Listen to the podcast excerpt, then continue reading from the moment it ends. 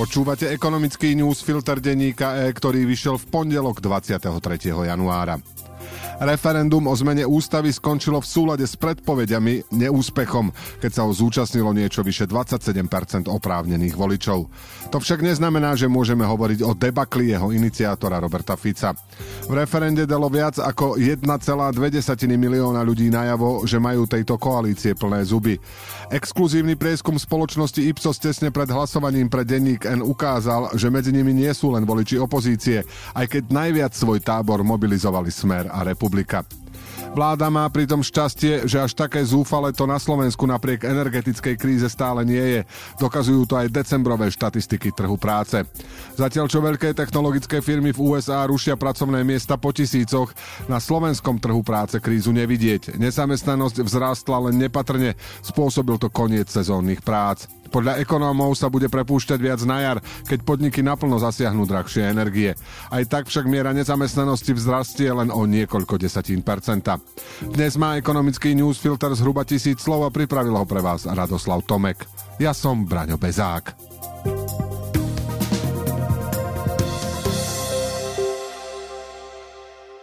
Miera nezamestnanosti na Slovensku po desiatich mesiacoch poklesov v decembri vzrástla. Netreba však z toho robiť vedu. Zmena nedosiahla ani desatinu percentného bodu a bola spôsobená koncom sezónnych prác, čo je na prelome rokov obvyklý jav. Evidovaná nezamestnanosť, ktorá nezahrania napríklad práce neschopných uchádzačov o zamestnanie, sa zvýšila na 5,9% z novembrových 5,83%. Celková nezamestnanosť podobne mierne stúpla na 6,56%. Čo hovoria analytici?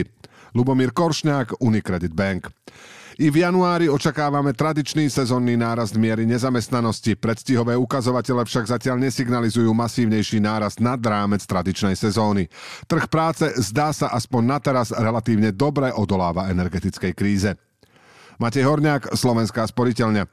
Aj v situácii vo firmách a napokon aj v zamestnanosti sa budú postupne prejavovať dosahy zvýšených cien vstupov utlmeného spotrebiteľského dopytu v dôsledku inflácie či spomalenia globálnej aktivity. Predpokladáme preto, že miera nezamestnanosti bude v tomto roku ešte narastať. Hovoríme však o desatinách percentuálneho bodu. Počet nezamestnaných schopných okamžite nastúpiť do práce stúpol síce na 160 tisíc, medziročne sa však znížil o viac ako 22 tisíc. V ekonomike bolo dokonca dosť voľných pracovných miest pre každého druhého nezamestnaného. Problém však je s regionálnymi disparitami a kvalifikáciou.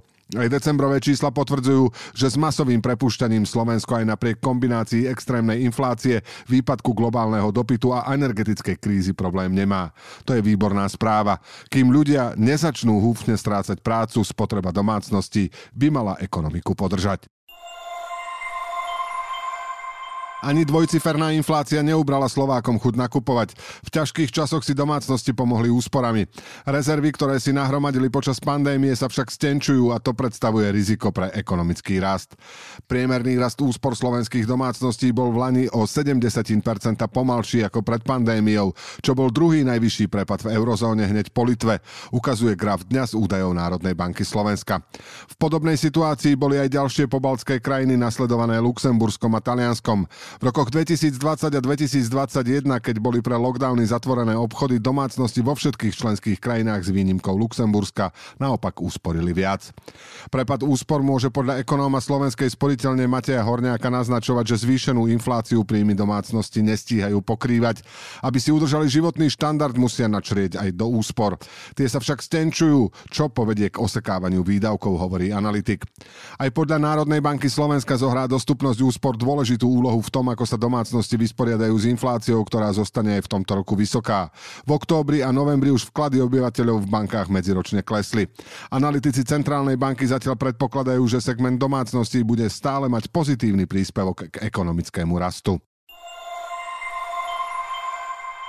Alphabet v piatok ohlásil prepustenie 12 tisíc zamestnancov. Spoločnosť, ktorá vlastní videoslužbu YouTube alebo internetový vyhľadávač Google, sa pridáva k ďalším technologickým firmám, ktoré v poslednom čase oznámili masívne zoštíhľovanie.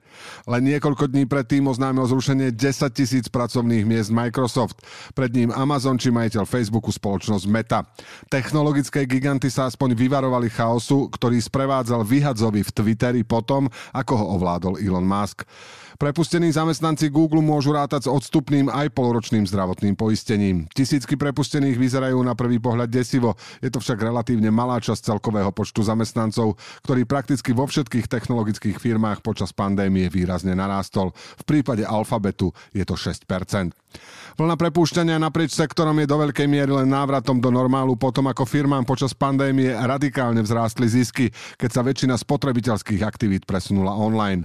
Veľkí aj malí hráči sa však správali, ako by párty mala trvať do nekonečna. Sústredili sa na ďalší rast a investori s tým boli spokojní. Po skončení pandémie prišiel nárast inflácie a s ním aj úrokových sadzieb a ochladenie ekonomiky.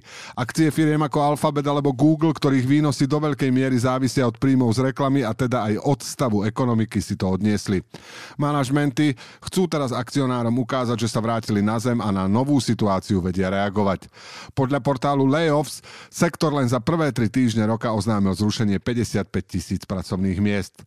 Akcie Alfabetu sa po oznámení prepúšťania v piatok posilnili o vyše 5%, za posledných 12 mesiacov však stále strácajú zhruba štvrtinu. A na záver tri krátke správy.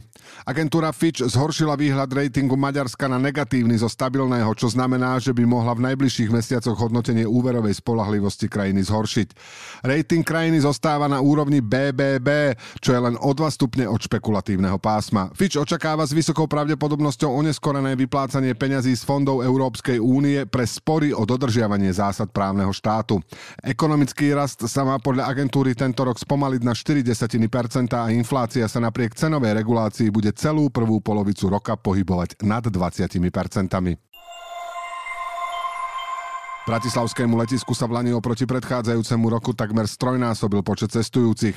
Aj keď na pohľad to vyzerá ako výrazný nárast, minuloročný počet 1,4 milióna vybavených pasažierov nedosahuje ani úroveň roka 2015. Oproti pandémii, keď cestujúcich výrazne ubudlo, sa tento rok doprava spametala, hoci letisko doplatilo na straty cestujúcich v dôsledku vojny na Ukrajine. Zrušenie populárnych spojení s Ukrajinou a Ruskom znížilo počet pasažierov o zhruba 200 tisíc. Spojené štáty vyčerpali limit zadlženia vo výške 31,4 bilióna dolárov. Demokrati a republikáni sa nedohodli na jeho zvýšení, krajine preto hrozí, že bez politickej zhody by vláda neskôr mohla čeliť nedostatku peňazí na financovanie svojej agendy a prevádzku vládnych úradov. Ministerstvo financí už začalo využívať mimoriadne opatrenia na riadenie hotovostných tokov, čím má vláda čas do 5. júna, aby sa vyhla platobnej neschopnosti. Šéfovia firiem a najmenej jedna ratingová agentúra varovali, že ak sa sporí o zvýšenie limitu limitu zadlženia potiahnu pridlho, môže to znepokojiť finančné trhy a zhoršiť vyhliadky globálnej ekonomiky. Ekonomický newsfilter dnes pre vás pripravil Radoslav Tomek. Do počutia zajtra.